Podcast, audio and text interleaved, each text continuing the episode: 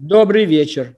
Мы э, нигде никого не бомбим. Нету тысячи военных баз по всему миру. Нас никто не боится, не проклинает никто.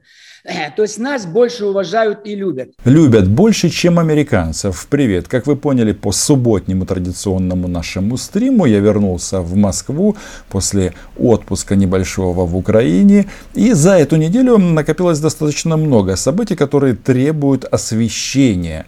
Говорили не тут много, ярко, ну, в общем, как всегда. Но решил я начать все-таки с Владимира Вольфовича Жириновского, потому что он все-таки такой сказочный, эталонный персонаж и э, дает понять, какая же средняя температура по больнице, простите, по Российской Федерации.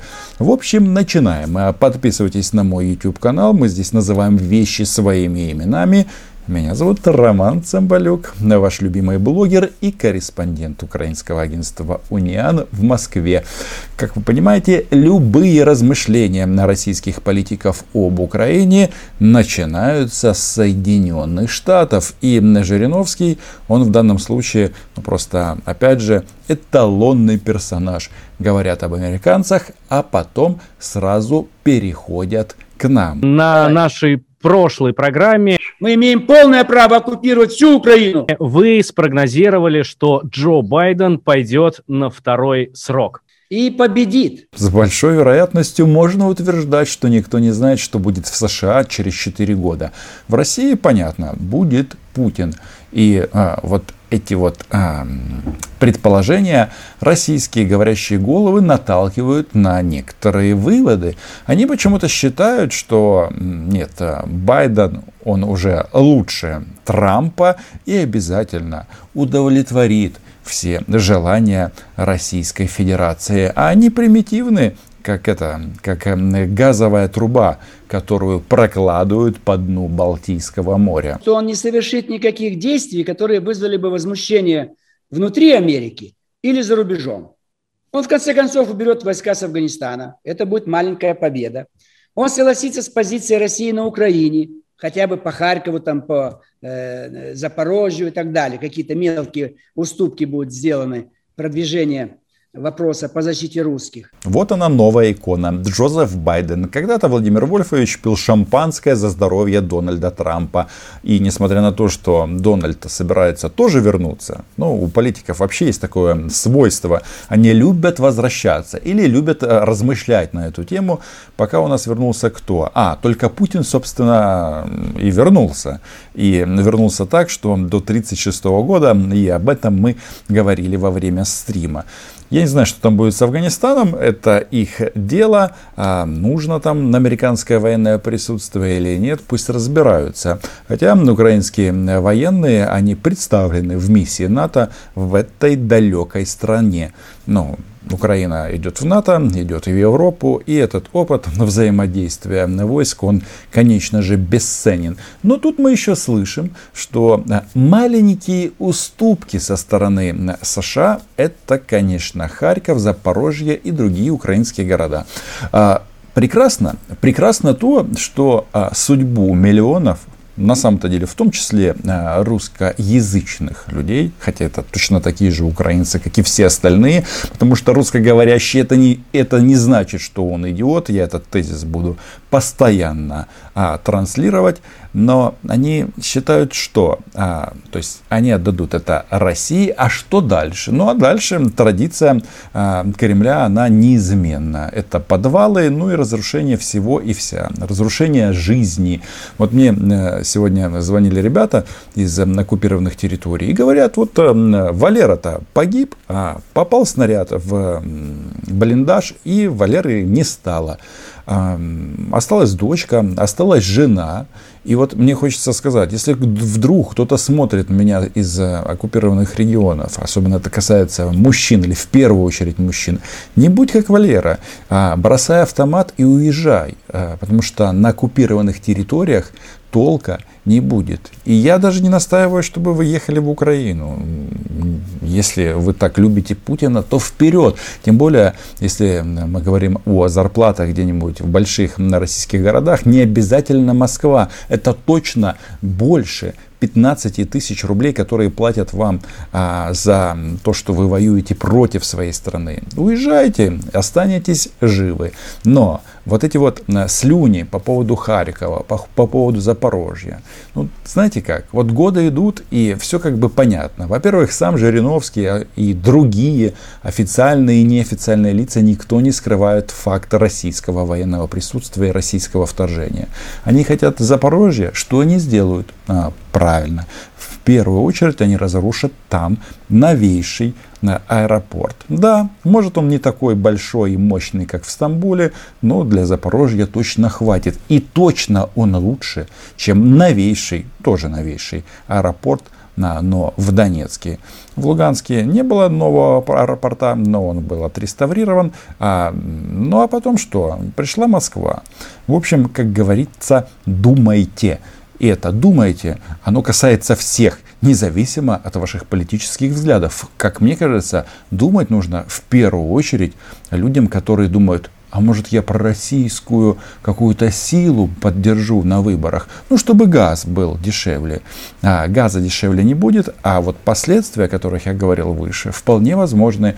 Но, слушайте, если это они сделали в 14-15 годах, как вы думаете, у них методы поменялись? У них там Путин прозрел или еще что-то? Или, может, после вакцины у него будет какая-то другая модель поведения? Хотя, кстати, может быть, его укололи американской вакциной. Ведь Марку так и не назвали. Э, закроется вопрос северным потоком. Он будет достроен, газ пойдет, и Америка ничего не потеряет. Просто какой-то центр, институт простых решений. Байдену, чтобы переизбраться, нужно выполнять кремлевские желания.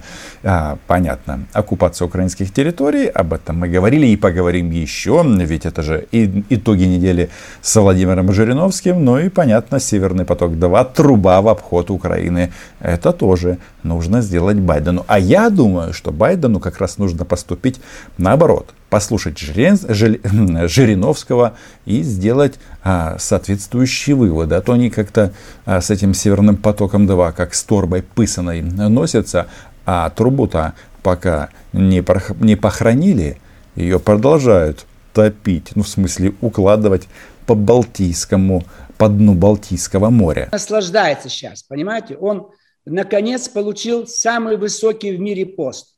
Пока, к сожалению, Америка вместе с нами разделяет, но это все-таки второе по мощности государства. Вечер откровений и комплиментов, но Путин лучше Байдена. Путин вообще лучше всех. А, Путин лучше Гитлера э, и э, других а, правителей а, прошлого, настоящего, ну и, конечно же, будущего. Мы и Америка. И он а главе... второй, второй это кто? Это Америка или мы все-таки? Ну, мы на первом месте по военной мощи. Америка по другим показателям, и на третьем месте Китай. Какой русский, и Владимир Жириновский не исключение, не любит поделить планету на зоны влияния. Но что-то мне подсказывает, что, может быть, с ракетами а, в России еще каким-то образом дела и обстоят, ну, неплохо, что они воюют постоянно, а вот по другим позициям что не представляю, где может Россия конкурировать с американцами. Что русский язык есть, отношения продолжаем, нету, отношения сворачиваем. Поэтому Байден, он над нами, над всеми смеется. Вот споткнулся. Ну и что? Было таки совсем недавно. Э, Джозеф хотел как мальчик забежать по трапу, но что-то пошло не так. Ну, как по мне, э, все мы люди, и делать какие-то политические выводы из этого не стоит. Но вот эта вот часть насчет русского языка, она интересна. То есть Владимир Вольфович нам подсказывает, ребята, занимайтесь лагидной украинизацией. Это единственное, что нас может остановить. А то у нас э, там, где э, русскоговорящие, там у нас почему-то особые аппетиты ну и ракеты, соответственно, мы нацеливаем туда. Вообще, вот Владимир Вольфович что-то тут начал а, размышлять о любви, о дружбе. Нас это, кстати, тоже касается непосредственно. А неделю назад он грозил нам ракетными ударами. И он не один такой. Я да? посмею опять с вами не согласиться. Мы Давайте. знаем, что на этой неделе в, украинск, в украинском порту, по-моему, в Одессе, а, разгрузился американский сухогруз и доставил туда огромное количество военных, военной техники, в том числе и хаммеры. Ой-ой-ой, а это что, Джозеф не торопится избираться на второй срок? Хотя военно-техническая поддержка и сотрудничество это очень и очень неплохо. Чем больше у нас будет современной техники, тем дороже будет цена дальнейшего вторжения. Да, Валера, возможно, или не Валера, Валера уже не поумнеет, а другие товарищи, которые на, э, на территории оккупированных частях, частей Донецкой и Луганской области, выводы могут сделать. Но Валеры такие, они же есть в российской армии. И это э, главная угроза для Украины. И вот Валерам нужно на это все смотреть и делать выводы. Лучше всего нас не трогать. Считайте, это а, мое официальное вам предупреждение. Ведь мы а, потомки великих укров.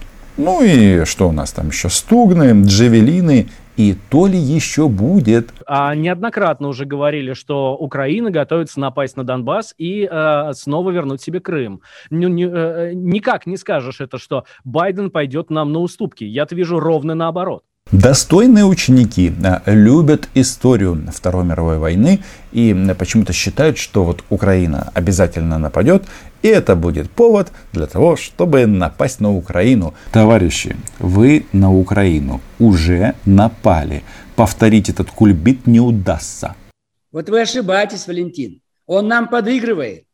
Ведь почему Янукович не остался в Киеве? А как мы Крым бы взяли, если Янукович остался бы в Киеве? Мы бросили бы армию в Киев, огромные деньги бы дали бы. Янукович сидел бы там и продолжал бы управлять Украиной. А Крым бы загибался. То есть он нам подыграл, Янукович. Сейчас нам Байден подыгрывает. Насчет Байдена не уверен, а вот с Януковичем любопытно.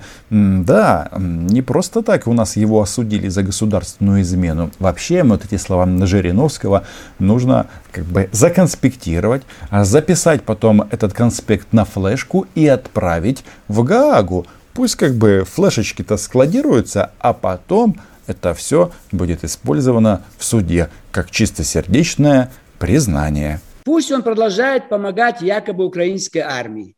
Пусть там, он же не деньги дает, не оружие, а устаревшее амудирование. То, что на складах американской армии лежит много-много лет. Это то, что мы должны делать. А мы везде всем раздаем, раздаем, раздаем. Нельзя этого делать. Продавать. У нас огромное количество военной техники, устаревшей. Владимир Вольфович, ваши слова да Путину в уши. Да, а, лучше, конечно, чтобы вы свое оружие продавали, потому что в Донецкой и Луганской области его никто не купит, потому что, а, нет а, денег на это, ну и, б, а, воевать за Путина и платить еще за это, а не получать от Путина. Но это совсем как-то глупо, и я даже боюсь, что зрители российских каналов на оккупированных территориях, ну, на это тоже не пойдут. Я понимаю, что им там макароны, и не только макароны на уши наверчивают, хотя какие макароны? Это помои просто. Так, э, между прочим, насчет телевизора и оккупированных территорий. Я вот тут, а, когда интересовался по поводу судьбы Валеры, и спрашивал, так, а телеканал «Дом» работает а, на оккупированных территориях? Так вот, 50 э, километров от линии фронта, там даже о таком и не знают. И это, по-моему, тоже такая неплохая оценка действиям уже украинской власти. Я не знаю, есть ли технические возможности отправлять туда сигнал, но все равно это критерий, потому как Владимир Александрович Зеленский обещал нам настоящую информационную войну против России. И хорошо, что он это обещал, но а, обещание а, пока не выполнено. Нужно работать больше. А то у телеканала «Дом» бюджет есть, а вот с выхлопом большой вопрос. Он же не понимает, Байден, что мы один народ, что мы веками жили вместе, что нам обидно, что украинцев готовят к войне с Россией. Это чудовищно. Понятно, немцы шли много раз на восток против нас, французы, даже поляки, хотя они тоже славяне, шведы, финны или вся эта Европа Список врагов России понятен и очевиден. Это весь мир. А, исключение сделано только для тех, кого Россия уже оккупировала. И в данном случае вот этот пассаж, что украинцев готовят к войне с Россией, слушайте, это вы нас готовите. Вы нам просто не оставляете выбора. И это факт. Ведь тот же Владимир Вольфович, ну а как вы хотели? Вы думаете, если вы э, иногда непонятно, вы ли фрик-шоу э, устраиваете, или вы федеральный политик, то ваши слова остаются не замеченными? Или вы думаете, что вы а, вещаете только на внутрироссийскую аудиторию и тем самым соревнуетесь с этим одним еще уродцем, по э, фамилии Евгений Прилепин э, за электорат, который вот э, чувствует, что он должен встать с колен. И перед выборами, наверное, таких заявлений, замечаний будет звучать все больше и больше. Выборы у них в Госдуму в сентябре этого года. В любом случае, эти договора на поставку амуниции, какого-то оборудования – вооружений еще при Трампе были заключены. Это просто сейчас, наконец, грузовое судно пришло в Одессу и его разгружают. Вполне возможно, но что-то мне подсказывает, что военная поддержка Украины будет и при демократах, и вполне возможно, что она будет больше. Там вообще сейчас есть такие э, размышления, что она должна быть увеличена, эта сумма, не 250 миллионов долларов в год, а 500. Ну и э, решения, которые направлены на вступление Украины в НАТО, то есть комплексный подход. Но слушайте, ребятки, мы э, воевать с вами не хотим. И вам желаем, чтобы вы тоже этого не хотели. Бо-бо-бо будет а, вам в первую очередь. Повторяю еще раз. Нам выгодно, чтобы он дал команду через украинских своих подельников начать наступление на Донбасс. Там мы разгромим всю эту армию полностью. И начнется, э, так сказать, движение в сторону создания Новороссии, весь юго-восток Украины. Угу. А север мы посмотрим. Договоримся с немцами, с поляками, может быть, там немножко по-другому сделаем. Прекрасная затея – поделить Украину. Этот эфир записан в пятницу. Это э, пятничный а, кремлевский старец размышляет, что им, а что а, передать странам, которые уже являются членами Европейского Союза. Но при всех там нюансах, кажется, там такого количества идиотизма все-таки нет. Но слушайте, а, ведь ну как же это будет происходить? Они там о чем? О русском языке говорят, и они хотят а украинскую армию уничтожить. Вот Владимир Вольфович неделю назад думал, что нужно убить всех украинских офицеров и солдат. И при этом, да, это у них называется защитой русскоязычных. То есть мой вывод. Температура в больнице, о, в смысле в России, в части Украины, достаточно высокая. Они здесь бредят имперскими вот этими а, всякими фантомами, а, мучит их вот эта вот фантомная боль. Украина наш, весь мир наш. Но, как говорится, эффект или э, сценарий для нас простой – зберігати спокій та чистити кулемет. Ведь э, Орест Лютый нас учил, россиян в Донбассе нет, заряжаю кулемет. Схема, как мне кажется, достаточно четкая и удачная. Подписывайтесь на мой YouTube канал. Если вам нравятся а, мои а, выводы, размещайте это видео в своих социальных сетях. Ну и, конечно же, огромное спасибо моим патронам и патронессам, которые поддерживают а, долларами, гривнями и иногда даже рублями мою работу. Чао! Но мы должны понять, что долго унижать наш народ нельзя. Это чудовищно запрещают все. Потом нам запретят вообще наш флаг вывешивать в Организации Объединенных Наций. Слово русский запретят где-то напоминать и так далее. То есть Но это нельзя. Да, у нас уже зачастую слово русский запрещено, то считается националистическим. Вот, вы представляете, к чему? Они же, они же к этому и ведут, вы понимаете? Они ведут к этому.